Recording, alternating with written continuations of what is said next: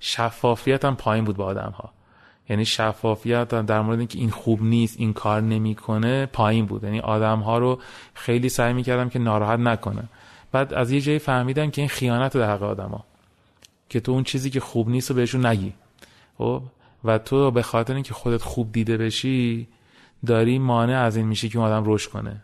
و این خیانت در حق اون آدم. این الان چیزیه که دارم به شدت روش تمرین می‌کنم که با آدم ها شفاف باشم یعنی جوری که می‌بینم و بهشون بگم چون که می‌خوام رشد کنم و بهتر بشن یه چیز دیگه آدم ها رو با همه خودشون نگه داشتن و سر تعهدشون نگه داشتن بود. من ملاحظه می‌کردم فضای آدم ها رو. شاید این شرایطی بود که اون فضای product market تو من ساخته بود. خیلی می‌گفتم حالا اشکال نداره اشتباه کردی مسئله نیست دوباره برو انجام بده. ولی تو فضای growth یک بار اشتباه بسه. بعدش باید یادگیری اتفاق بیفته و نظم و دیسیپلین و اینکه تو اونجا باید به, تعهدات خودت به شدت پایبند باشی.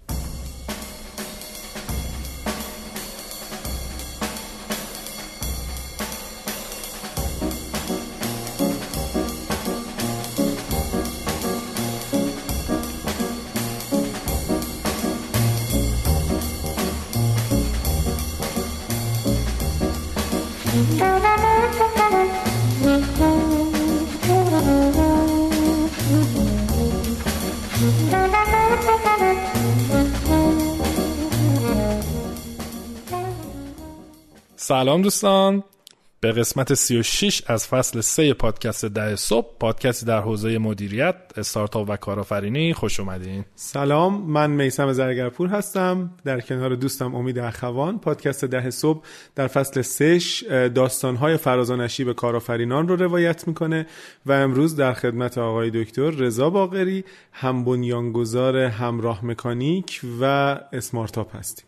ما راجع به هر دو همراه مکانیک و اسمارتاپ اول قسمت قبلی توضیح دادیم که چی هستن و چی کار می‌کنن و تو قسمت قبل رضا راجع به در واقع خودش که چی خونده و کجا بزرگ شده و هفتشتا کاری که راه انداخته و شکست خورده تموم شده و اینا میگه راجع به شکلگیری و رشد و چالش ها و رشد و نمی‌دونم اینای همراه مکانیک صحبت می‌کنه. که هم توصیه می‌کنیم حتما اول اون قسمت رو گوش بدید بعد بیاین روی این قسمت. و روی این قسمت میسم. توی این قسمت ما یه مقداری در مورد اسمارتاپ صحبت کردیم. خیلی مختصر در مورد اینکه اسمارتاپ چه شکلی تشکیل شده رضا برامون توضیح داد که خیلی جالب بود. من نمی‌دونستم که اول قرار بوده استارتاپ استودیو باشه و آره. یک سالی هم استارتاپ استودیو بوده. ولی خب بعد سویچ می‌کنن روی یه ویسی یه ویسی که در حوزه early stage چیزی که خیلی پررنگ بود برای من توی صحبت رضا یکی اون هشت نگرشی بود که به نظر رضا باید یه بنیانگذار استارتاپ می داشت تا رشد بکنه. موضوع اهمیت و ارزشی بود که به community و جامعه ساختن می‌دادند و می‌گفت که حتی این خیلی عجیب بود و من حتی تو مصاحبه اینو پرسیدم که آیا مثلا استارتاپ های شما محصول ندارن کامیونیتی می‌سازن؟ که گفت آره مثلا بعضا محصول ندارن کامیونیتی می‌سازن. و نوع ارتباطی که اسمارتاپ و شخص رضا باقری با بنیانگذارها برگزار می‌کنه و فکر می‌کنم که واقعا اگر که بخوایم نگاه بکنیم یه رابطه مثلا منتور و منتی داره شکل می‌گیره. آره و خیلی ما تو این قسمت واقعا سعی کردیم تمرکزمون خیلی کم رو خود اسمارتاپ خیلی زیاد تمرکزمون روی تجربیات رضا در تعامل با این استارتاپ ها هست لسن لرنت ها یا درس های آموخته ای که بوده مثلا روند هایی که دیده پترن هایی که دیده که خیلی تکرار شده که حالا باعث موفقیت یا شکست اینها شده نگرش هایی که در واقع میسم هم نام برد راجع به چند تا استارتاپی میگه که خارج از ایران اصلا شک گرفتن و بزرگ شدن و راجع به خارج از تهران, خارج تهران. آره. آره. راجع به رشد اونا میگه خیلی جذابه به نظرم برای دوستانی که استارتاپ هایی تو مراحل اولیه دارن احتمالا خیلی درسای درس آموخته های خیلی خوبی داره. به خاطر اینکه اسمم می‌بره رضا از استارتاپ ها و میگه که مثلا در مورد این استارتاپ این اتفاق افتاد اینجا این پیوتو کردیم اینجا نمی‌دونم بله. این کارو کردیم. دوستان می‌تونن برن خب الان مراجعه بکنن. یه چیزی که خیلی جالب بود برای من اصطلاحی بود که رضا با کار می‌برد می‌گفت که من از استارتاپ ها می‌پرسم که تعهدتون و قولتون به مشتری چیه؟ بله. و این چقدر چیز گم شده یه واقعا در مورد خیلی از استارتاپ های ارلی استیج و تصورشون نسبت به ارزشی که دارن ارائه میدن و پیشنهاد میدن به مشتری تصوریه که با این نوع نگرش فاصله خیلی زیادی داره و در نهایت هم رضا راجع به توسعه فردی خودش سه تا خلاصه قولی که آره. آره تعهدی که خودش داده برای توسعه فردی خودش برای امسال میگه و مدل نگرشش و یادگیریش خصوصا در این یکی دو سال که خودش می‌گفت به قبل از 99 و بعد از 99 تقسیم می‌کنه که بخش پایانی این قسمت هست. رضا باقری همونطور که در قسمت ابتدایی قسمت قبل ذکر شد. گفت که تجربیاتش از این استارتاپ ها رو بعضا در لینکدین می نویسه پیشنهاد می‌کنیم که واقعا هم در مورد این مهمانمون هم در مورد بقیه مهمون ها به لینکدینشون مراجعه بکنید. چجوری می‌تونن لینکدینشون رو پیدا کنن؟ بریم توی وبسایت ده صبح tenampodcast.com یا پادکست ده صبح گوگل کنین. توی منو یا اون بالا تو بخش مهمان ها برین. لیست تمام مهمان های ما هست. اگر لینکدین داشته باشن روی عکس اون مهمون که کلیک بکنید می‌تونین برین توی لینکدینشون. یکی از بزرگترین کمک های خیلی واقعا از اون می‌پرسن ما چه شکلی می‌تونیم به پادکست ده صبح کمک بکنیم. واقعیتش اینه که احتمالا بزرگترین کمکی که به پادکست میشه کرد اینه که پادکست رو به دیگران هم معرفی بکنید. مخصوصا اونهایی که فکر می‌کنید که این قسمت براشون جذابه و چیزهایی برای یاد گرفتن. آره و برای شروع هم معمولا یا از تو اینستاگرام ما که آیدیش ten am podcast ـه می‌تونین فالو کنین ببینین چه خبره اونجا اطلاعیه ها رو ببینید تیزرهای همین قسمت و قسمت های دیگر رو ببینین. یا برین توی وبسایت ببینید مهمون های مختلف قسمت های مختلف هر قسمت page خودش رو داره لینک هایی که از کجا بشنویم توش هست و خلاصه فرصت های زیادی هست که برین کشف کنین داستان های کارآفرینا چی بوده. ممنون. دعوت می‌کنیم که گوش بدین به بخش دوم از صحبتهای آقای رضا باقری هم بنیانگذار همراه مکانیک و اسمارتاپ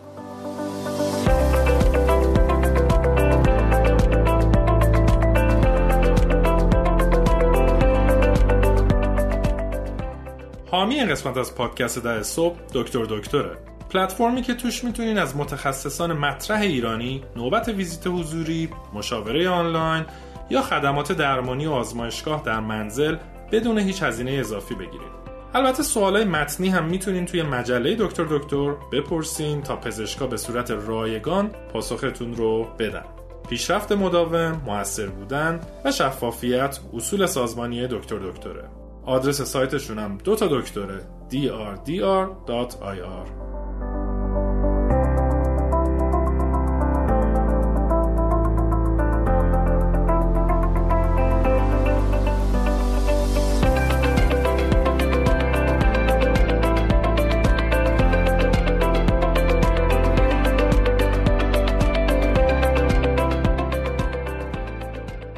رضا جان باز هم خیلی خوشحالیم که در خدمتت هستیم و از تجربیاتت میشنویم و یاد می‌گیریم.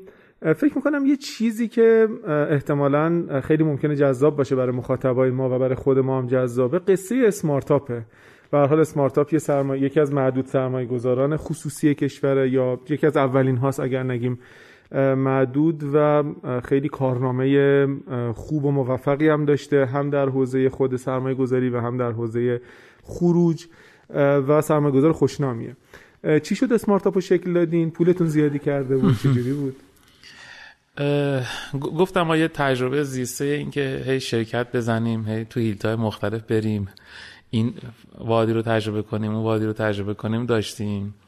و بعد از همراه مکانیک هم اعتماد نفسمون زیاد شده بود. یعنی فکر می‌کردیم که خب دیگه فضای آیتی هم بلدیم استارتاپ هم اون فضا داغ شده بود بازارش. و ما هم اومدیم و گفتیم که آره یه بخشی از منابع مالیمون رو بیاریم تو فضای سرمایه گذاری روی استارتاپ ها هم ماینستمون و نگاهمون یه جوری تکرار اون فضا بود که به جای اینکه بریم مرتب شرکت را بندازیم یک مجموعه بسازیم که اون مجموعه بیاد این کارا رو انجام بده. یعنی استارتاپ مختلفی را بندازه و اونجا شروع کنه.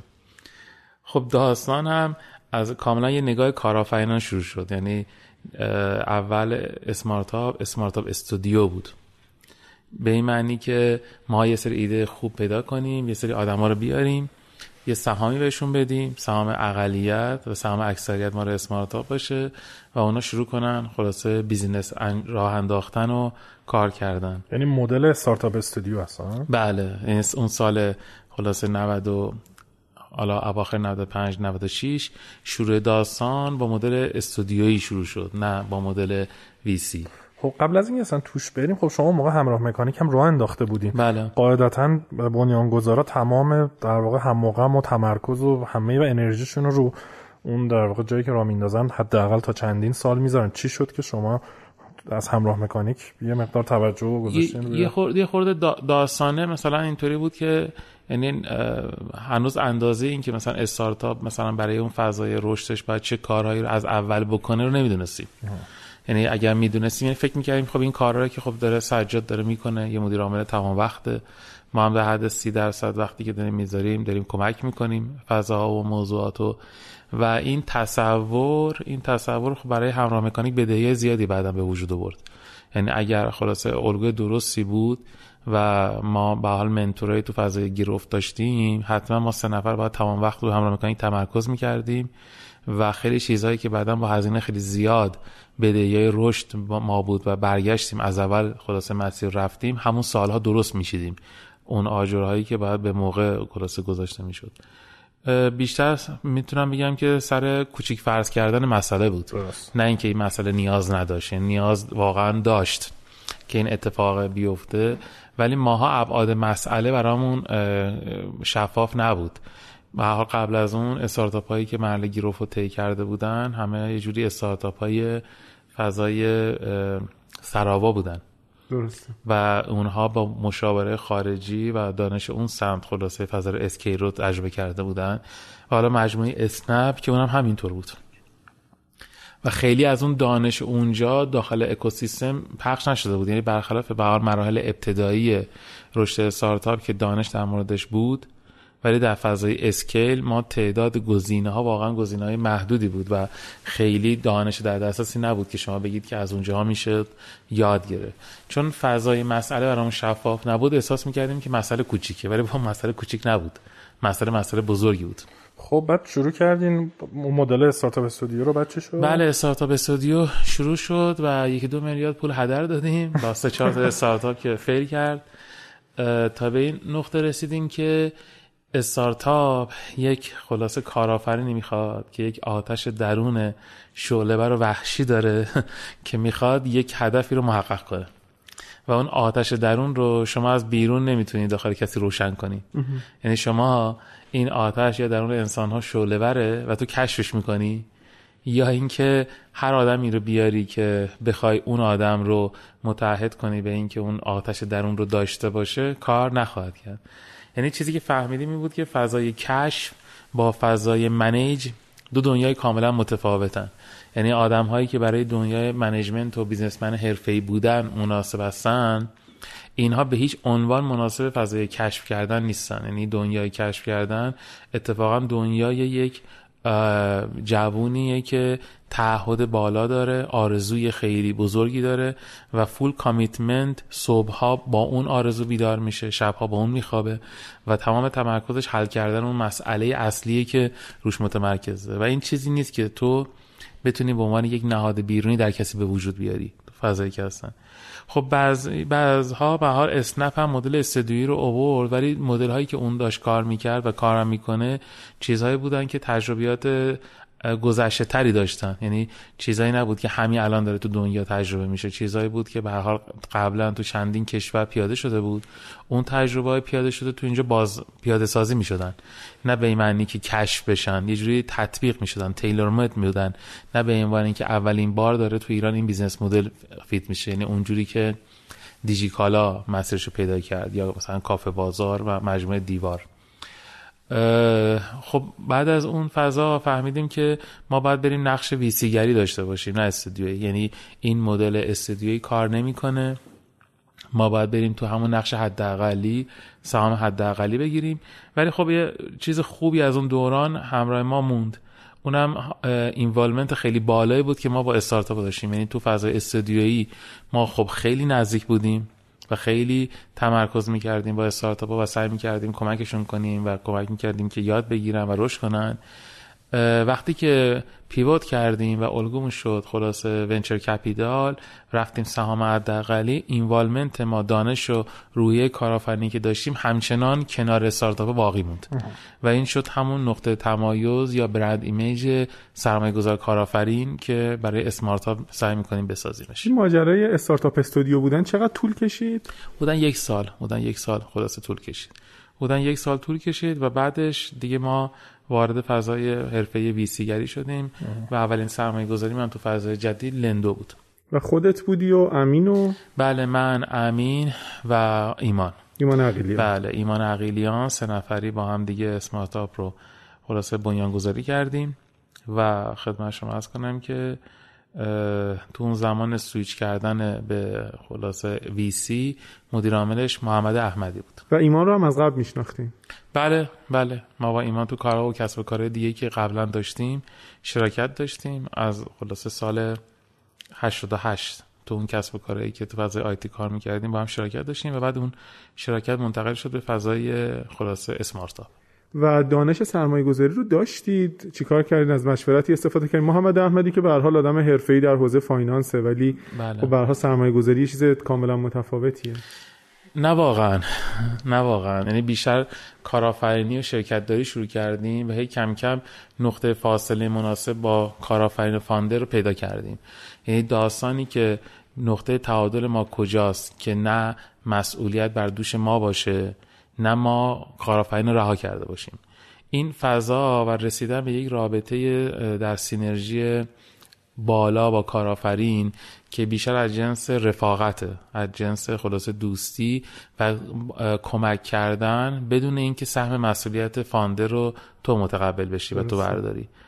این این این این نقطه خلاصه تعادل فکر می‌کنم بزرگترین دستاورد اسمارتاپ تو اون سالها بود که کم کم سر جای خودش ایستاد و سعی کرد تو اون فاصله ای که داره از طریق به حال دادن دانش انگیزه و اینکه یک محصول بکنه فضای خلاصه product market fit و early stage رو و تشخیص دادن تیم های خوب رو اون موقع شکل گرفت. و لندو که اون موقع ایران رنتر بود اولین دور اینوستش نبود. فکر کنم قبلش از روی شلوتوس پول گرفته بود. نه اولین دور اینوستش پیش خلاصه اسمارتاپ بود.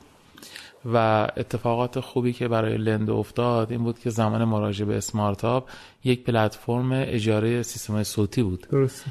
و حال پیوتش به یک پلتفرم خرید و فروش اعتباری تو همونجا اتفاق افتاد. اولین پلتفرم peer to peer اونجا شکل گرفت و خب کمک کردیم که این یادگیری مسیر جدید و fit شدنش در زمان کوتاهی اتفاق بیفته و بعد هم به تامین مالیش از خلاصه مجموعه لوتوس و برکت و بعد هم exit همه سهامداران از مجموعه ایران رنتر که بعد تبدیل به لندو شد. بله من بگم برای مخاطبه که ما صحبت کردیم آقای رنجبر در کامل اینا رو توضیح دادن تو فصل دو. اگه مایل بودین هم راجع به این شکل‌گیریش و رشدش و همین دیگه که چی شد که سهام رو خریدن و exit کردن داستان خیلی جذابی آره هم داستان خیلی. جذابی است. ام، خب ام، یه پورتفولیو چند تا استارتاپی داشته اسمارتاپ؟ اسمارتاپ الان 24 تا خلاصه استارتاپ تو پورتفولیوش هستن. و چند تا هم exit کرده؟ و چند تا هم exit کرده که خدمت شما عرض کنم که سه تا استارتاپ رو اگزیت کرده. که مجموعه کومودا ایران رنتر و زبان شناس بودن. و قبل از اینکه بخوام یه مقداری راجع به خود این بعضی از این استارتاپ ها صحبت بکنیم قصهشون که فکر می‌کنم جذاب باشه. مخصوصا استارتاپ هایی که خارج از تهران بودن چون فکر می‌کنم اسمارتاپ جزو سرمایه گذاراییه که پیشرو بوده توی استارتاپ توی سرمایه گذاری توی استارتاپ های خارج از محل جغرافیایی خودش. یه مقداری من دوست دارم راجع به تجربیات عمومی شما بشنوم. من دیدم توی دفتر توی اسمارتاپ حالا دفتر بود یا به حال هرچی بود یه کتاب خیلی زخیم و کلفتی بود که تجربیات خودت رو نوشته بودی. یه ذره راجع به تجربیات صحبت می‌کنی که اصولا استارتاپ هایی که توی ارلی استیجن چه اشتباه های بزرگی می‌کنن چه شکلی ممکنه که بقا پیدا بکنن اشتباه های مرگبارشون چیه؟ خب خیلی داستان مفصلیه. من اول در مورد اون فضای تجربه و دانش بگم که من حالا علاقه شخصیم بود که به حال همیشه به مدل سازی مستندسازی بابت اون هیستوری که تو فضای مشاوره داشتم و اینها علاقمند بودم. و تقریبا از اول خلاصه داستان اسمارتاپ هر اون دانشی که فکر می‌کردم به درد استارتاپ بخوره رو تبدیل به یه محصول دانشی می‌کردم اشتراک میگذاشتم و بعد تجربه مثبت یا منفی که اتفاق میافتاد دوباره مستند می‌کردم. و این خلاصه بارها بارها تکرار پذیر خلاصه اتفاق افتاد و تقریبا مثلا یک مخزنی از حدود ده هزار صفحه دانش مختلف خلاصه به وجود اومد و نزدیک به مثلا 300 تا تجربه unique ی که این استارتاپ ها توی بخش مختلفی خلاصه انجام داده بودن. که این خب بعدا تبدیل شد دیگه به یه product یعنی دیگه یه سیستم مستندسازی تو اسمارتاپ به وجود اومد که تمام جلسات mentoring مستند میشن تمام جلسات پورتفولیو مستند میشن و یه مثلا استارتاپ مثلا توی یک سال فکر کنم نزدیک به اشتباه نکنم هزار صفحه براش مطلب تولید میشه. یعنی جزئیات این که چه کارهایی داره می‌کنه چجوری داره انجام میده مسیرهایی که تست می‌کنه چرا جواب گرفت چرا جواب نگرفت تغییراتی که داره در مورد خود founder ها اتفاق میفته چیزایی که دارن رشد می‌کنن یاد می‌گیرن. فکر کنم کامنتر از خودشون ما بعدا می‌تونیم داستانشون رو بنویسیم تو فضایی که الان هستن این در اختیار خودشون در اختیار بقیه تیم قرار در اختیار خودشون که هست در اختیار بقیه تیم ها بسته به به حال مورد کیس خلاص اتفاق میفته که مستندات شیر بشه. و البته خب از مستندات مهمتر دونستن اینکه کی چه تجربه داره و در زمان مناسب آدم ها رو به هم وصل کنی یعنی باز بهتر از اینکه مستندات شما رو بخونن اینه که تجربه دست اول همون فاندر رو بخونن.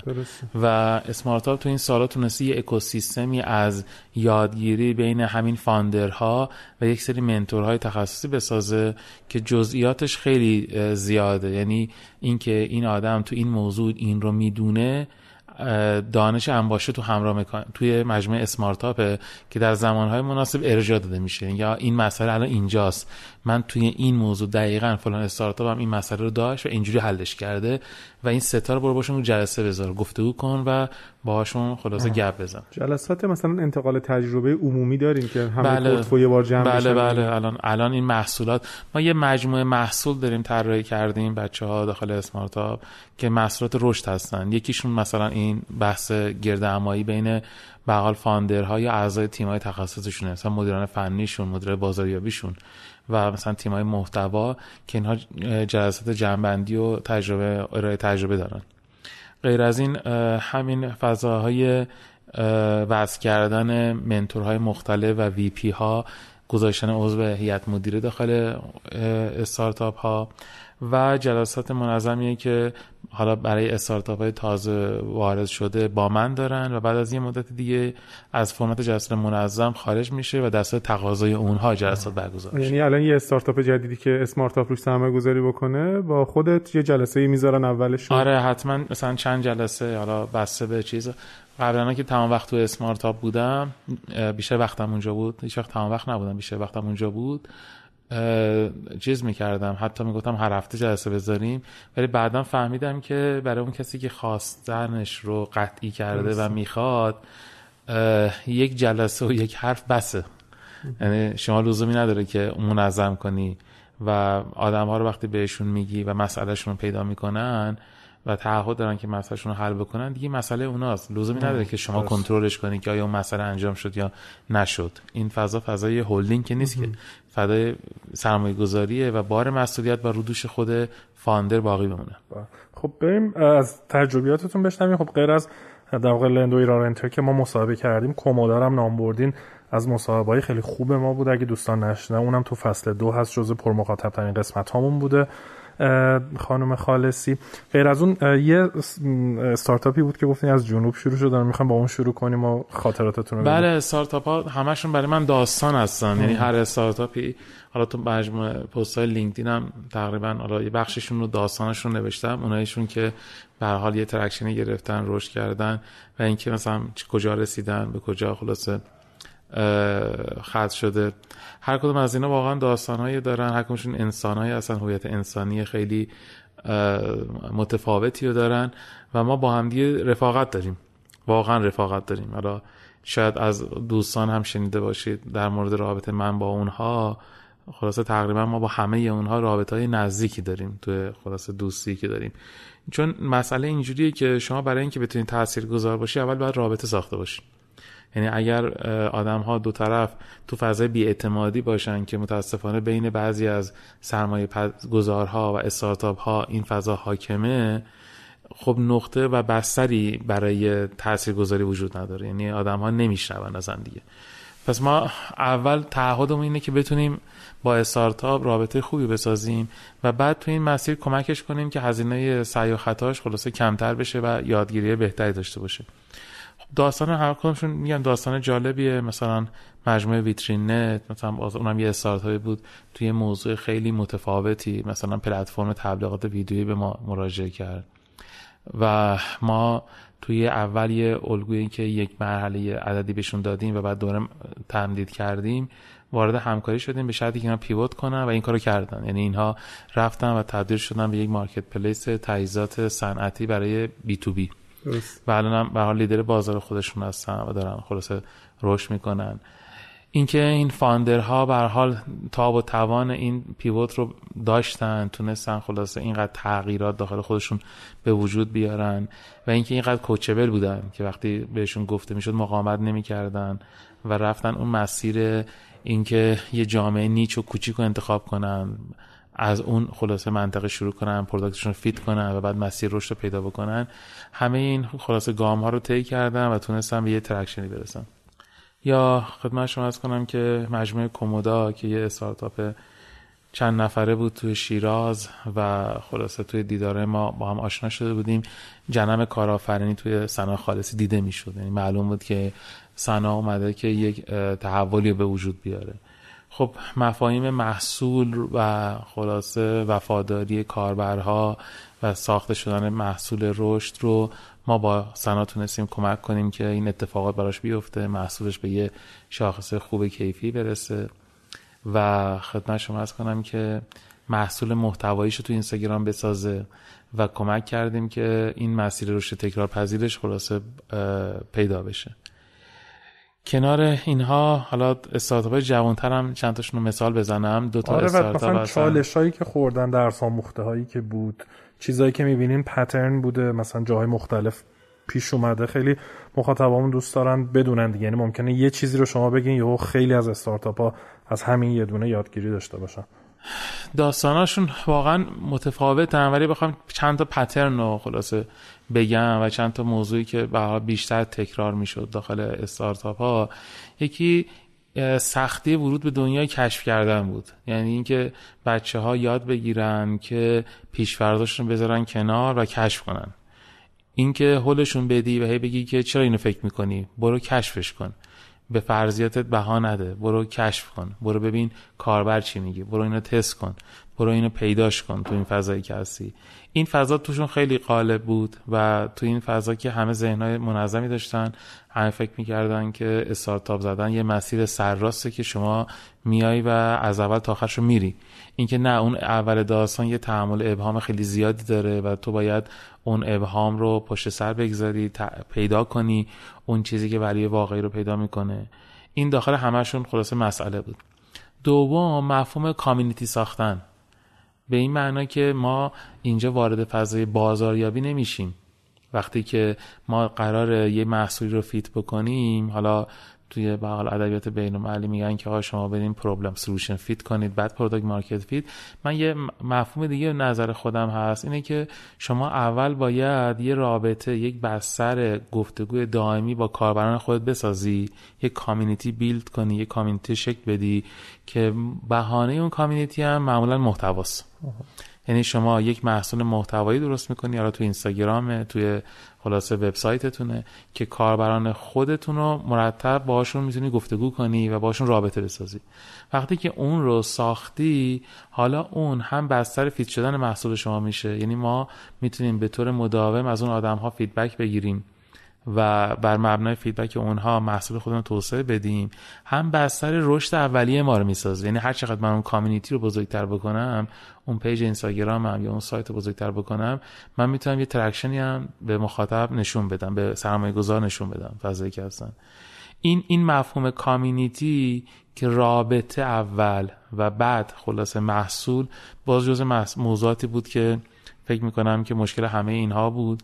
و, و البته که خب همشون هم این فرمول مشترکی که اسمارتاپ پیشنهاد می‌داد و خیلی خوب اجرا کردن. یعنی هم کمودا هم گهواره هم به حال بوکاپو کرفس همه اینها community خیلی قوی ساختن و حول اون community خلاصه product خودشون رو fit کردن و بعد مسیر رشدشون هم تو همون community شکل دادن. محدود به startup B2C که نیست. B2B هم به هر حال B2B دارن نوع community شون فرق می‌کنه. یعنی جنس community B2B با هم دیگه تفاوت می‌کنه. به حال بسته به رفتار این که کاربر تو کجا هست شما باید community بسازی که اون رابطه رو بسازی شکل بدی ارزش محتوایی بهش بدی و بعد تو اون بستر حالا شروع کنی محصول fit کردن.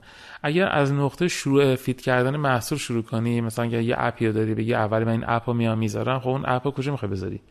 میری تو گوگل پلی می‌ذاری میری تو کافه بازار می‌ذاری و جای اینطوری میری می‌ذاری. و اون آدما میان یک بار یا دو بار به app تو سر می‌زنن و بعد این رابطه قطع میشه ولی وقتی که شما یه community رو build می‌کنی و تو اونجا رابطه داری همیشه فرصت اینو داری که اون آدم ها رو به محصول خودت convert کنی. و بازخورد بگیری و بله بله. میگم مثلا مجموعه یوتیوبینگ که اون خلاصه marketplace گردشگری شروع کرد. اول داستان می‌خواست محصول شروع کنه گفتم نه اول پیج اینستاگرام. یعنی اگه تو نتونی محتوای متمایزی به مخاطبت بدی که وفاداری ایجاد بکنه عملا محصول متمایزی هم نتونه نخواهی داد. و وقتی تونستن محتوا رو بدن و اون وفاداری به وجود بیارن اون موقع بود که وارد دنیای محصول شدن. یعنی محصول نداشتن ولی داشتن تولید محتوا می‌کردن. بله محصول نداشتن کامیونیتی رو ساختن رابطه رو ساختن یاد گرفتن که گفتگو کنن. گفتگو با کاربرا شکل گرفت. و وقتی که اون گفتگو شکل گرفت حالا تازه وارد این شدن که اولین version محصولشون رو بدن feedback بگیرن و شروع کنن محصول رو شبیه همونی بکنن که کاربرانشون می‌خواد و تشویق کنن که کاربرا convert کنن به اون محصول. گهوارم همینطور بود سلام ساختمانم همینطور بود بوکاپو همینطور بود و و این داستان توی مفهوم community رو شما تو اغلب استارتاپ های اسمارتاپ می‌بینی که مفهوم عمیقیه و به نظر من از دره مرگ خیلی از این استارتاپ ها رو نجات داد کاملا درسته و اصلا من نگاه که می‌کنم می‌بینم که انگار اینا همشون عضو یه خانوادن یعنی اصلا بر بله. پایه community هن چه کمودا چه گهواره سلام ساختمان حالا سلام ساختمان شاید page page ش هم بالای چیز page اونم مثلا بالای 300 که الان follower داره و یه گروه داغیه. یعنی آدم هایی که احساس تعلق می‌کنن به یک خانواده. و این فراتر از اینیه که تو بتونی یه استارتاپ دیگه اینا رو بتونه از تو به راحتی بکنه. یعنی شما جنس رابطه که داری می‌سازی عمقی داره و کیفیتی داره که تو اون عمق و کیفیت بریر سنگینی برای رقیبت وجود داره که بخواد بیاد اون آدم رو بکنه برای جای دیگه. خیلی عالی. این این هم مثل مفهوم دومی بود که ما ساختیم و بعد مفهوم ساخته شدن محصول به معنی واقعیش. یعنی محصول محصولی محصوله که می‌تونه وارد زندگی واقعی کاربرا بشه. یعنی یک مسئله واقعی کاربر رو داره حل می‌کنه دلیلی برای وفاداریش وجود داره و مکانیزمی رو شما توی محصول به وجود میاری که آدم ها به اون محصول عادت کنن و جزی از زندگیشون بشه. باز این کانسپت هم جزء چیزها و پترنایی بود که تقریبا میشه گفت تو اغلب محصولات می‌تونید ببینید. تو اغلب استارتاپ های خلاصه اسمارت می‌تونید ببینید که هر کدومشون الگوی ساخته شدن محصول وفاداری و خلاصه رفتن تو زندگی کاربر رو تونستن بسازن. اینکه چطوری مخاطب رو آنبورد کنی اون که چطوری خلاصه وفادارش کنی چطوری یادش نره که تو هستی و کاری کنی که کاربر به محصول تو تعلق پیدا کنه. یعنی احساس کنه که این یه جاییه که باید دوباره بهش برگرده. این یک جاییه که محصول اونه. اینکه چطوری این اتفاق در هر خلاصه هر استارتاپی میفته خاص خودشه. ولی شما می‌تونید پترن ها رو تقریبا تو تمام این استارتاپ ها ببینی که مثال الان تو ذهنتون هست که دوتا. آره مثال که خیلی زیاد دارم. مثلا مثلا مجموعه مثلا زبانشناس مثلا مجموعه مثلا استارتاپ سه ساله بود. مثلا با درآمد حدود 10 12 میلیون تومان اضافه شده بود. و حالا موقعی که مثلا اومد خب یه پلتفرم محتوای صوتی و تصویری به همراه متنی زبان بود که اون محتوا مثلا پخش می‌شد و زیرش محتوای متنی می اومد آدما تطبیق می‌دادن کلمات رو تشخیص نمی‌دادن highlight می‌کردن. به جعبه لایتنرشون اضافه می‌کردن.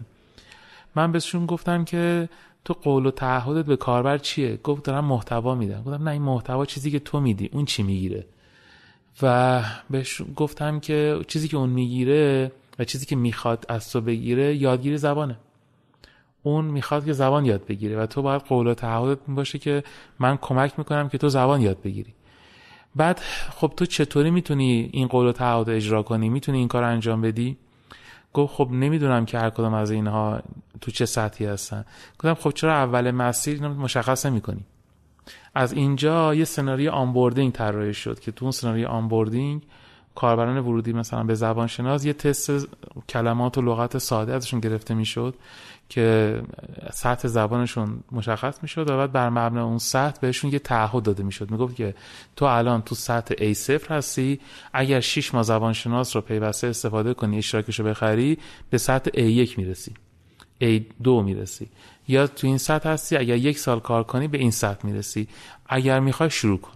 همین که تو مسیر اون چیزی که کاربر می‌خواد رو جلوش شفاف می‌کنی نیازهاش رو تشخیص میدی و محصول رو متناسب با اونی می‌کنی که اون نیاز داره نه چیزی که خودت می‌خوای. همین کار که شاید در کمتر از مثلا دو هفته اجرایی شد پنج برابر کرد درآمد خلاصه زبانشناسا. پنج برابر کرد درآمد زبانشناسا. یا خدمت شما از کنم که حالا تو فضای محصول خب تجربه خیلی زیاد داریم. مثلا مجموعه مثلا سلام ساختمان یه پلتفرمی بود که لید جابجا جا می‌کرد. یعنی یه چیزی رو گذاشته سر نخ بله سر نخ خلاص جابجا می‌کرد. یعنی یه عده تقاضای پروژه ساختمانی کابینت داشتن یه عده هم ارائه دهندش بودن. این لیدها رو به همدیگه میفروخت. سرنخ های اونها رو میفروخت و یه پولی بابتش دریافت می‌کرد.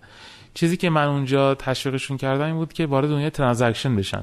حالا با توجه به تجربه که تو همراه مکانیک داشتم این بود که بیان کل تبادل رو تضمین کنن. یک تبادل رو شکل بدن و درصدی از تبادل رو بردارن. خب بچه ها یه دوره تست تعریف کردن و خلاصه بررسی کردن ارزیابی کردن و بعد دیدن که ای وقتی که این تعهد رو برمیدارن که دیگه حالا رضایت مشتری رو هم یه جوری تضمین می‌کنن محصول با کیفیت تری داره خلق میشه کنترل بیشتری رو اون pages دارن و البته درآمد هم درآمد بالاتری میده.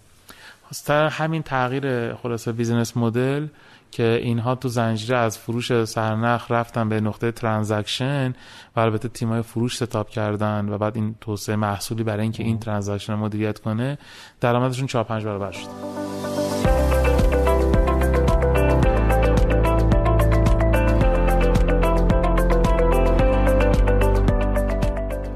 حامی این قسمت از پادکست در صبح ایردا مرجع تخصصی آمار ایرانه. اگه شما برای انجام تحقیقاتتون با هر موضوعی نیاز به آمار یا تحلیل آمار دارین می‌تونین روی ایردا حساب کنین. ایردا الان متمرکز ترین پایگاه آمار رسمی ایران رو داره و در کنارش سعی کرده خدمات تکمیلی در این حوزه مثل آمار سفارشی، تحلیل داده و تحقیقات بازار رو به مخاطبین خود عرضه کنه. ایردا انقلابی در حوزه آمار ایران. به سایتشون سر بزنین irda.ir irda.ir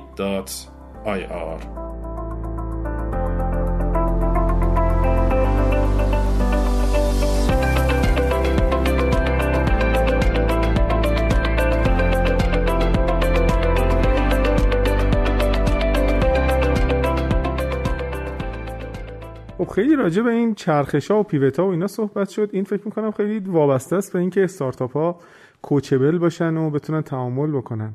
و فکر می‌کنم خیلی دنیای ایدئالیه که استارتاپ انقدر کوچبل باشه. همه استارتاپ ها که این شکلی نبودن. نه واقعا همه استارتاپ اینطوری نبودن و این فضا که به حال فضای کوچابیلیتی و فضای مقیاس پذیری خود فاندر. این نگاهی که الان خود من دارم اینی که مقیاس پذیری استارتاپ یک تابعی از مقیاس پذیری founder شه. این حاصل نگاه مثلا یک سال دو سال اخیره. یعنی کم کم به این نقطه رسیدن که فراتر از tools ها و فراتر از ابزارها و بسته product market fit شدن سرعت یادگیری و تعهد کارآفرین به رشد دادن خودش یک شاخص کلیدیه.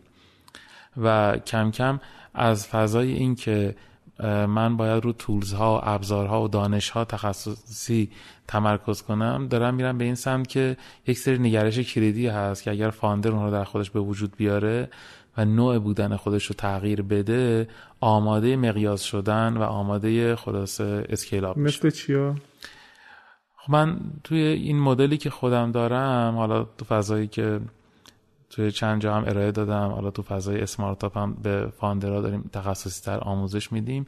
هشت تا نگرش کلیدی رو من پیدا کردم برای چیزایی که استارتاپ ها رو از فضای به حال خلاصه خیلی استارتاپ کوچیک تا یک سازمان بزرگ حرکت میده که بخش از اینها نگرش های این که یعنی تقریبا چهار تاشون نگرش نام می‌برین اصلا؟ بله. میشه نام ببرینشون؟ بله بله.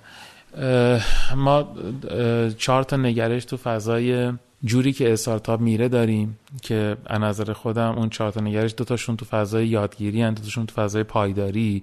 تو فضای یادگیری ما بحث همون شناخت و رابطه عمیق و دائمی با کاربر رو داریم و بعد فضای شناخت مسئله واقعی تو دنیای تجربه.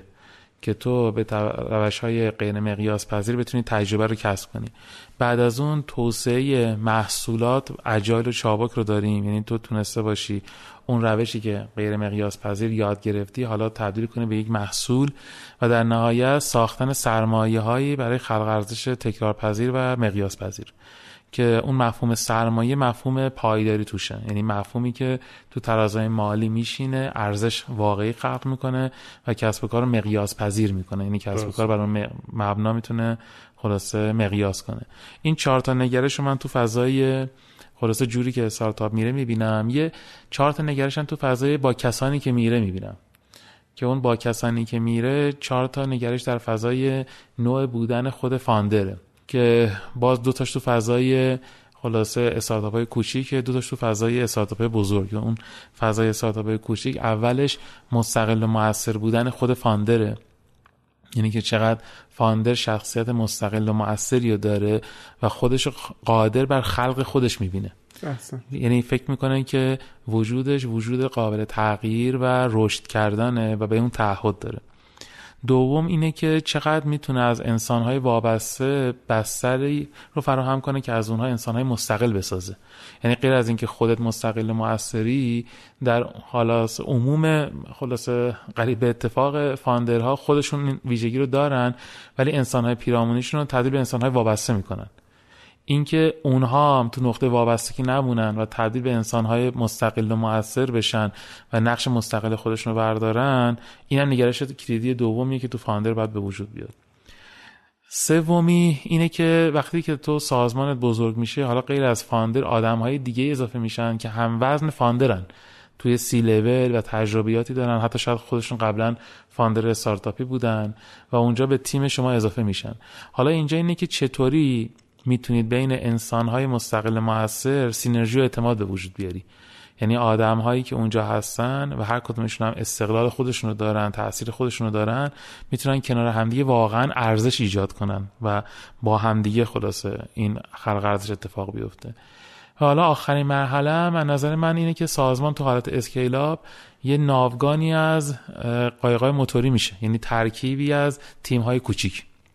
یعنی من یک خانواده از تیم های کوچیک توی اون استارتاپ خواهم داشت. کما که مثلا الان همراه مکانیک 35 تا تیمه که هر کدوم از این تیم ها باید مستقل و موثر باشن و در تعامل با هم دیگه بتونن سینرژی ها رو خلق کنن.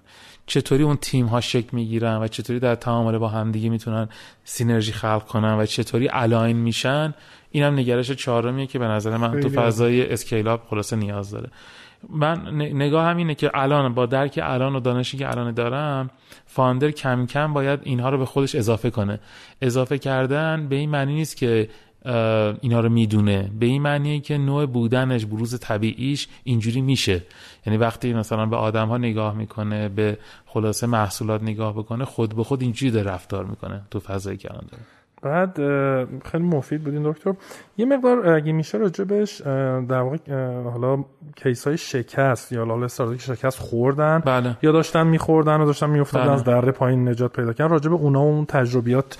اونجا چه پترنایی چه چالشایی همه همه رو هیجان هیجان انگیزی اونجا داشتیم ما. آ مثلا یه کیسش گهواره بود که مثلا بچه های محصول خیلی قوی بودن و یه تیم محصول خوب داشتن که محصول خوبی درست کرده بودن. گهواره یه پلتفرم شبکه اجتماعی مادرانه که قول و تعهدش اینه که جای خالی مادر بزرگا تو زندگی مادرانی که تازه بچه دار شدن رو پر کنه. یعنی کمک کنه که اونها مادر خوب و کافی بشن تو فضایی که دادن. خب بچه ها نظر توانمندی خیلی توانمندی خوبی تو محصول داشتن. سابقهشون سابقه مدیر محصول بوده تو فضایی که داشتن. حالا داستان ما جالبه. بعضی از founder ها founder های هستن که back marketing ی دارن مثل سنا. اینا عموما تو محصول ضعیفن. و بعضی founder ها back محصول دارن اینا تو اون community building ضعیفن تو فضایی که هستن و بعد اون نقطه خلاصه ضعف خودشون رو کاور کنن. بچه ها دیر رفتن سمت اینکه کامیونیتی خودشون رو تو اینستاگرام بسازن. یعنی یه خورده دیر خلاص این اتفاق افتاد خیلی تو اون دنیای محصول باقی موندن و واقعا شرایطشون داشت بحرانی می‌شد. اونجا به یه نقطه رسیدن که جمع شدن گفتن ما مثلا چهار ماه حقوق بر نمیداریم. ولی سعی می‌کنیم اون کامیونیتی رو توی خلاصه اینستاگرام بسازیم. یعنی وقتی تعهدش برداشتن شروع کردن. و واقعا هم این کارو کردن. واقعا خلاصه رو همون community که تو اینستاگرام ساختن تونستن محصول پیچیده گهواره رو به کاربرا معرفی کنن مسیر رشد رو پیدا کردن مسیر بزرگ کردن community ش رو پیدا کردن و این traction رشد خلاصه تو اونجا شروع شد و استارتاپ نجات پیدا کرد تو فضایی که و این یه اتفاق خیلی خوب بود. این که از اون چیزهایی بود که بعضی من یه پستی رو تو لینکدین در موردشون گذاشتم گفتم که وقتی با یه کسی تا دم مرگ میری برمیگردی حسی بینتون به وجود میاد که شبیه هیچ حس دیگه ای نیست. و تجربه ای که به این خوبی نبوده و مثلا انقدر آخرش خوش نبودم داشتین چیزی بله که تازگی ها تجربه مثلا یه استارتاپ اسفانی بود اسم دیجی زرگر که از همون نقطه خورد که من بهش میگم نگرش سوم. یعنی توانمندی توسعه چابک محصول. چون co-found چون founder فنی نبود و نتونست تو اون بازه زمانی که ما بهش گفته بودیم یه co-founder فنی یا یه CTO فنی به خودش اضافه بکنه. و حالا co-founder یه توانمندی commercial خیلی قوی داشت که من باش credit می‌دادم. و تو همه اندازه هم که محصول و بلد بود یه به هر حال جامعه ساخته بود. ولی به سطح بالاتر حالا باید محصول خیلی کاملتری توسعه پیدا می‌کرد. چون نتونست این کار رو انجام بده و نتونست خلاصه تیم فنی خوبی رو بسازه سرعت توسعه محصولی که مثلا باید تو سه ماه انجام می‌شد یک سال بتون انجامید و آخر اون کیفیتی که محال مد نظر کاربر بود نتونست خلق بشه و متاسفانه به خاطر همین سرعت پایین توسعه محصول فیل کرد تو فضایی که هستن. اینا اینا حکمشون درسای دردناکی یعنی الان می‌کرد چیزایی که من خیلی روش پافشاری می‌کنم اینی که تا اون قسمت تکلیف agility تیم فنی معلوم نشده که می‌تونه واقعا توسعه رو خلاصه انجام بده ما وارد مرحله بعدی نشیم. یعنی founder باید عمیقا درک کنه که اگر اون کار رو اضافه نکنه یعنی اگر نتونه سرعت توسعه محصول رو تضمین بکنه عملا fail کرده. چون شما باید با سرعت بالایی این experiment ها رو انجام بدی محصول توسعه بدی و با توسعه محصولی که تو traction می‌سازی. و این حرف فقط مختص استارتاپ های مثلا نرم افزاریه یا مثلا بقیه استارتاپ هایی که مثلا سخت افزاری یا توی مثلا حوزه های صنعتی و اینا هم هستن در دنیا... من, من تو دنیای customer و mass customer می‌تونم بگم آها. تخصص دارم. یعنی فضایی که من خیلی تجربهش کردم دنیای mass customer حالا چه اون business چه cus... کاربره. در هر فضایی. ولی وقتی که شما وارد فضای تکنولوژی میشی داستان عوض میشه. یعنی اگر شما چیزی هستی یا چیزی داری تولید می‌کنی که یک مزیت تکنولوژی خاص داره یه دانش تکنولوژی خاص رو نیاز داره اونجا دیگه خیلی توانمندی دلیل موفقیت شکست. سر اون توانمندی تکنولوژی اتفاق میفته نه رابطه ساختن با کاربران تو فضا که هستن. ولی اگر نه استارتاپ داره یه کاری می‌کنه که باز مس کاستومر داره باز همین قواعد هست. تو باید سرعت توسعه محصول داشته باشی. حالا سرعت توسعه محصول اونجا ممکنه توانمندی تکنولوژی دیگری غیر از فضای آیتی توش باشه. ولی در هر صورت باید توانمندی داشته باشی که منجر بشه به ساخته شدن محصولی که شبیه همونیه که می‌تونه وارد زندگی واقعی کاربر بشه. و یه ویژگی خاصی که اسمارتاپ داره اینه که حالا مثلا ما یه سری سرمایه گذار داریم که اینا مأموریتی انگار بیشتر دارن کار می‌کنن و خارج از تهران رفتن ولی اسمارتاپ پورتفوی خارج از تهران قوی داره. از آبادان از شیراز از مازندران از مشهد. اولا که یه مقدار راجع به تجربه این صحبت بکنیم سخت نیست چون همه جا مثلا این نزدیکی فیزیکی مهمه برای ارتباط برقرار کردن برای دوست شدنه و برای بله. ایجاد ارتباط. و چه سختیایی داشته چه مزیت‌هایی داشته و البته مثلا تجربه بعدی هم تو این حوزه داشتیم. من دو تا استارتاپی که شهرستانی بودن و تا از بیس به ما ملحق شدن و خلاص مال یک سال اخیر رو می‌خوام داستانشون رو بگم. یکی داستان کارتو احمد و الهام. حالا یه اتفاقا یه داستان جالب بگم که ما توی استارتاپمون کوفاندرای زن و شوهر زیاد داریم. یعنی فکر کنم 7 8 تا شدن. آره 7 8 تا کیس های موفق هم داریم ازشون. خب از قدیمی ترینشون که خب کرفس بود که خدمت شما از کنم که حمید و خانومش به حال کوفاندرا بودن. بعد خدمت شما از لوناتو بود. که خلاص مهدی و ندا زن و شوهر بودن. بعد خدمت شما از کنم که گهواره بود که رضا و خانومش و حسین خانومش خلاصه فاندراش بودن. آره خانوادگی واقعا اونجا بودن. بعد خلاصه همین احمد و الهام که کارتو داشتن و مجموعه خدمت شما از کنم علی و مونا که لینیفای رو خلاصه ایجاد کردن. خدمت شما از کنم که اینا الان خاطرم میاد. بازم خیلی بازم خیلی عددش آره عددش عدد قابل قبولیه و جالبه که موفق بودن. جالبه که با اون وجود این که ریسک ها و نگرانی و در ابتدا ما داشتیم از اینکه این رابطه زن و شوهری چه اتفاقاتی ممکنه براش بیفته ولی خب تجربه موفقی بود. خب این دو تا کیس آخر هر دوشون همسر بودن. احمد و الهام. احمد تقریبا خلاصه سال فکر می‌کنم که ابتدای 99 بود که پاپه خلاصه بچه اسمارتاپ شده بود که من یه جلسه با رضا می‌خوام بذارم تو فضایی که هستم. فکر کنم 6 ماه طول کشید تا این جلسه گذاشته بشه. این اینکه یک نفر تداوم داره پایداری می‌کنه و می‌خواد که یه اتفاقی بیفته برای ما نشان است. یعنی اون استارتاپی که اولین بار خسته میشه با نشنیدن به نظر ما این خواستنش خیلی خواستن جدی نیست. چون اگر استارتاپ تو نقطه شنیدن باشه با یک کلام میره خیلی کارها می‌کنه. ولی تو نقطه نشنیدن شما هر هفته هم جلسه می‌گذاری و هیچ اتفاقی برای اون استارتاپ نمیفته. این درک و شهود تازه ماست که فهمیدیم که به جای اینکه بیشتر بدیم بیشتر منتظر بمونیم که اون نیاز خاص خودش اونجا به وجود بیاد. خب اولین جلسه رو که با من گذاشت ما گفتیم خب تو چی هستی؟ نگاه کردم یه پیج اینستاگرامیه که داره آموزش میده به خانمایی که کیکوشینی انجام میدن. من هر جوری نگاه می‌کردم که آقا این استارتاپ نیست. این چجوری می‌خواد خلاصه این فضا رو انجام بده؟ ولی از خود احمد خیلی خوشم اومد. از خود احمد. بهش دو تا چیز گفتم دو تا مسئله گفتم. گفتم یک اگر تونستی محصول رو توسعه بدی یعنی یه اپلیکیشن بیاری که این concept رو اونجا منتقل کنی به آدم ها ما رو بیشتر بررسی می‌کنیم. دو اینکه چشم انداز از فضای کیک و شیرینی ببری به سمت همه کسب و کار خونگی.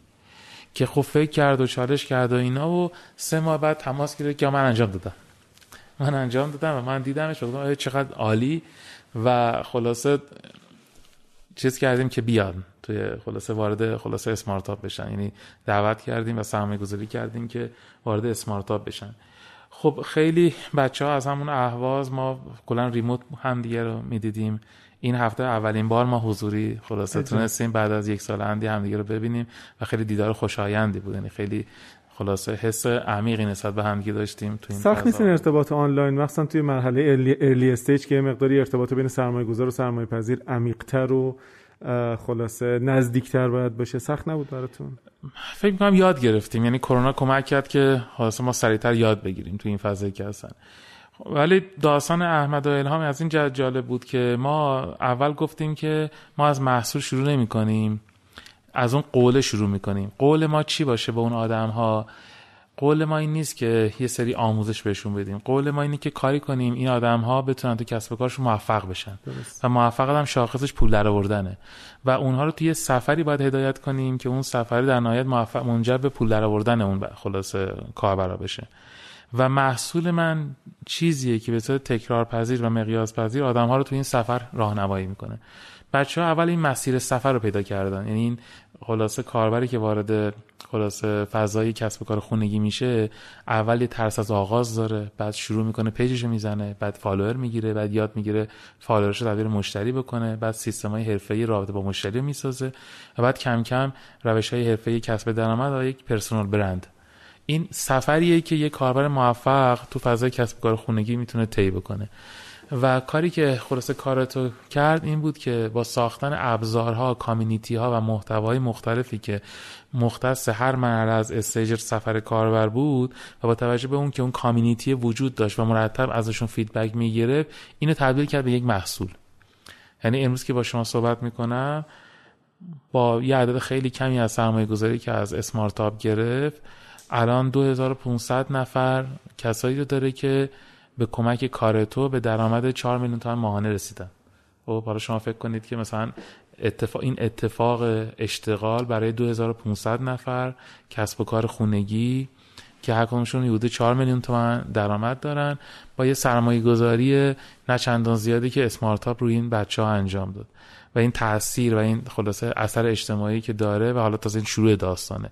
حجم کسب و کاری که رو بستر اینستاگرام هستن از order چند میلیونه و بچه ها target کردن که بزرگترین پلتفرم توانمندسازی و رشد کسب و کارهای اینستاگرامی ایران بشن و دومیش چی بود؟ لینیفای بود. لینیفای هم اونم همینطور بود. اون حتی این ایده پیج خلاصه آموزش page آموزش رو هم نداشت.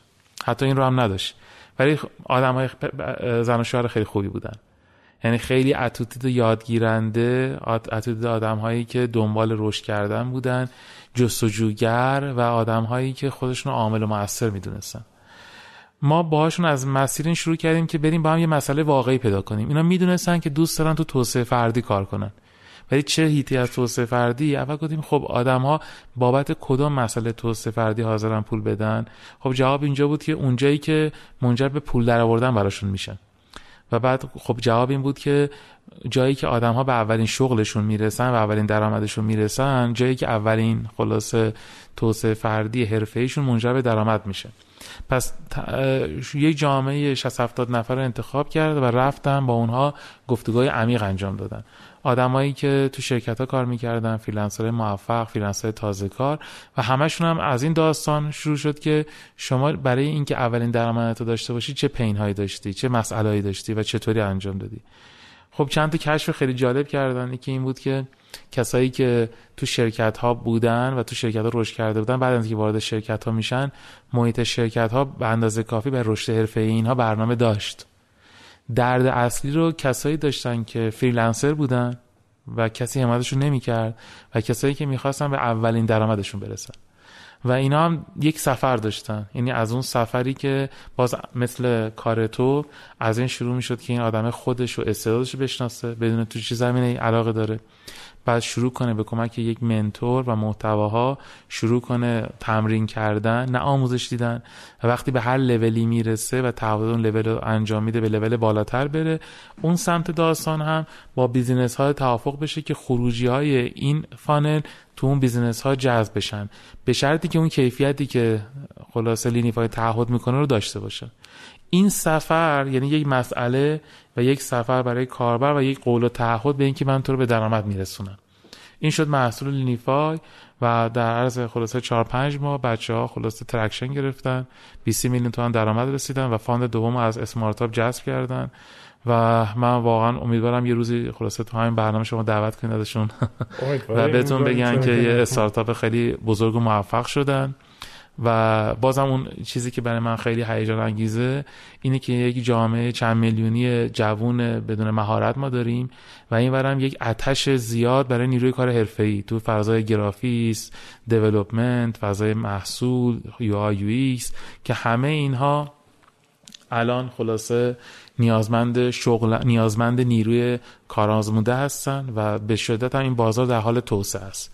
و فضای آموزشی کار نکرده. یعنی فضای آموزشی چون قولش آموزشه نه قولش توانمند شدن برای رسیدن به درآمد.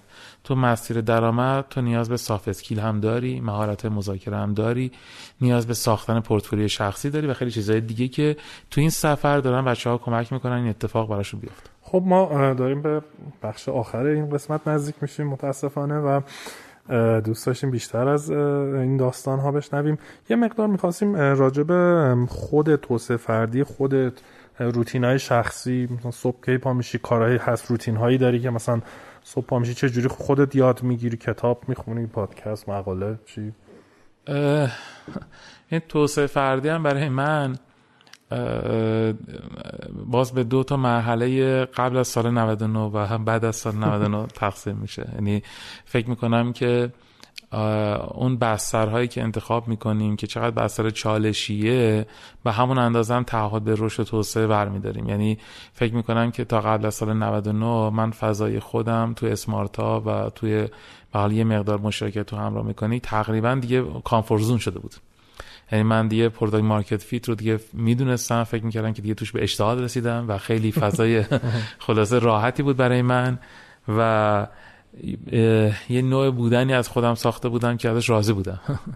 ولی وقتی وارد دنیای scale up شدم دیدم که wow من چقدر نمی‌دونم. و این یه هیجان تازه بود برای من. می‌تونم ادعا کنم که مثلا اگر مثلا سال قبلش من مثلا سال یه version میخوردم توی این دو سال من فکر کنم هشت version خوردم. از بس که شدت کار بالا بود تمرکز خیلی زیادی می‌خواست و واقعا اینکه یاد گرفتن یا یاد نگرفتن معادل هزینه زیاد بود. و تو به راحتی می‌تونه تو این فضا خلاصه استارتاپ فیل کنه. مخصوصا اینکه پول خیلی کمه و تو فرصت سیاحت هایی که استارتاپ های بزرگ قبلی داشتن رو نداری. همچنان این سفر ادامه داره و همچنان من تو اون چالشه هستم. یعنی تو همون خوف و رجای خلاصه قرار دارم و هر روز خلاصه هولوش ساعت سه و چهار بیدار میشم خلاصه شروع می‌کنم به حال به کارام رسیدن کتاب خوندن ورزش کردن و خیلی چیزهای دیگه که سعی می‌کنم قولها و تعهداتی که به خودم دادم برای تغییر رو مرور کنم و سعی می‌کنم که رونها برای روزم تمرین بیشتری بکنم و سعی کنم که تغییر کنم. چون اگه تغییر نکنم نمی‌تونم این چالش رو پشت سر بگذارم. یعنی هر چی که تا حالا همراه مکانیک لطمه خورده از تغییر نکردن من و روش نکردن من خورده. و به اندازه که من عوض شدم و پذیرفتم و تغییر کردم دیدم که سازمان هم تغییر کرده. و درست شده تو فضایی که دارم.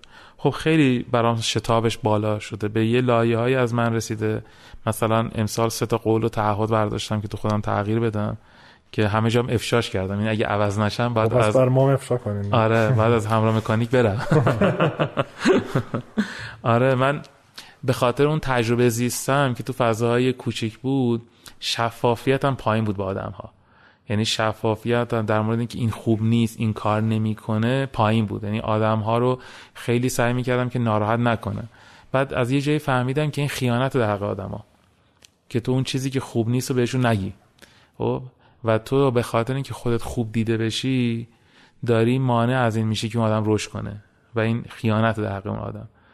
این الان چیزی که دارم به شدت روش تمرین می‌کنم که با آدم ها شفاف باشم. یعنی جوری که می‌بینم و بهشون بگم چون که می‌خوام رشد کنم و بهتر بشن یه چیز دیگه آدم ها رو با همه خودشون نگه داشتن و سر تعهدشون نگه داشتن بود. من ملاحظه می‌کردم فضای آدم ها رو. شاید این شرایطی بود که اون فضای product market تو من ساخته بود. خیلی می‌گفتم حالا اشکال نداره اشتباه کردی مسئله نیست دوباره برو انجام بده. ولی تو فضای growth یک بار اشتباه بسه بعدش بعد یادگیری اتفاق بیفته و نظم و دیسیپلین و اینکه تو اونجا باید به, به, تعهدات خودت به شدت پایبند باشی. و اگر خلاصه نمی‌خوای اون تعهد داشته باشی بهتر بری. بهتر واقعا از اون استارتاپ بری. چون استارتاپ نمی‌تونه پای کسی که با همه خودش نیست بمونه. تو فضایی که هستن. سومین قولی هم که دادم به خودم اینه که تو دنیای تعریف مسئله باقی بمونم. وارد دنیای راحل نشم. خیلی برام کار سختی بوده. یعنی ذهن من ذهن راحل پرداز بوده. ذهنی بوده که هرچی مطرح می شده مرتب پر از ایده می‌دادم و کار می‌کردم. دارم تمرین می‌کنم که سوال بپرسم به جای که جواب بدم. و بخوام که دیگران برن جوابها رو کشف کنن و اونها برن راه هایی پیدا کنن که خودشون به راه هاشون تعهد داشته باشن و اون راه ها رو اجرا کنن. اینا سه تا قولیه که امیدوارم خلاصه بتونم امسال تو خودم تغییر بدم و یه خلاصه ورژن جدیدی به وجود بیارم. منو یاد فرق مشاوره و کوچینگ انداخت جایی که آدم میره توصیه میده راه حل میده و جایی که سوال باید بکنی تا بقیه خودشون برسن به اون اتفاق بله بله و, و این تو این فضا خیلی خیلی داستان سختیه که تو در نهایت عملا کنترل رو هیچی نداری ولی مسئولیت بر روی دوش توه. بله. و دیگه سازمانی نیست که تو بگی اینجا این کار کنید بچه برید اونجا این کارو بکنید برید خلاصه انجام بدین. باید آدم ها این کارو بکنن. ولی تو باید نوع رفتار و رابطه با آدم ها داشته باشی و نوع خلاصه توانمندی در اونها سعی کنی به وجود بیاری به نظرم خیلی اینجا مهمه. خیلی فراتر از تحفیز اختیار. خب رشد مهارت های لیدرشپ یعنی آدم هایی که اونجا هستن شما تحفیز اختیار هم می‌کنید ولی اون هم دوره رهبری ایه و اون آدم هایی که اونجا هستن مهارت لیدرشپ این مهارت سختیه چون به لایه عمیق درونی انسان برمیگرده. به اون منیت هایی که ما داریم و عدم اعتمادی که به دیگران داریم و تو باید با خودت بجنگی. یعنی تو باید بتونی از پس منیتات بر بیای از پس اعتماد کردن به دیگران بر بیای از اینکه به دیگران کردیت بدی و راضی بشی به اینکه همه کارها به اسم اونها تمام بشه در حالی که تو باید تسهیلگر رشد اونها باشی. تو فضایی که هستن. این اینا برام چالش های جذابیه. خیلی خیلی فراز و فروده. خیلی سخته. و خیلی امیدوارم ولی. یعنی امیدوارم که بتونم نوع بودنی رو بسازم که به حال همراه مکانیک رو موفق کنه. خیلی عالی. بسیار عالی. مرسی. خیلی لطف کردیم. خواهش می‌کنم. سلامت باشین. امیدوارم مفید بوده باشه. برای مخاطبا خسته نباشه خدا نگهدار. خدا نگهدار.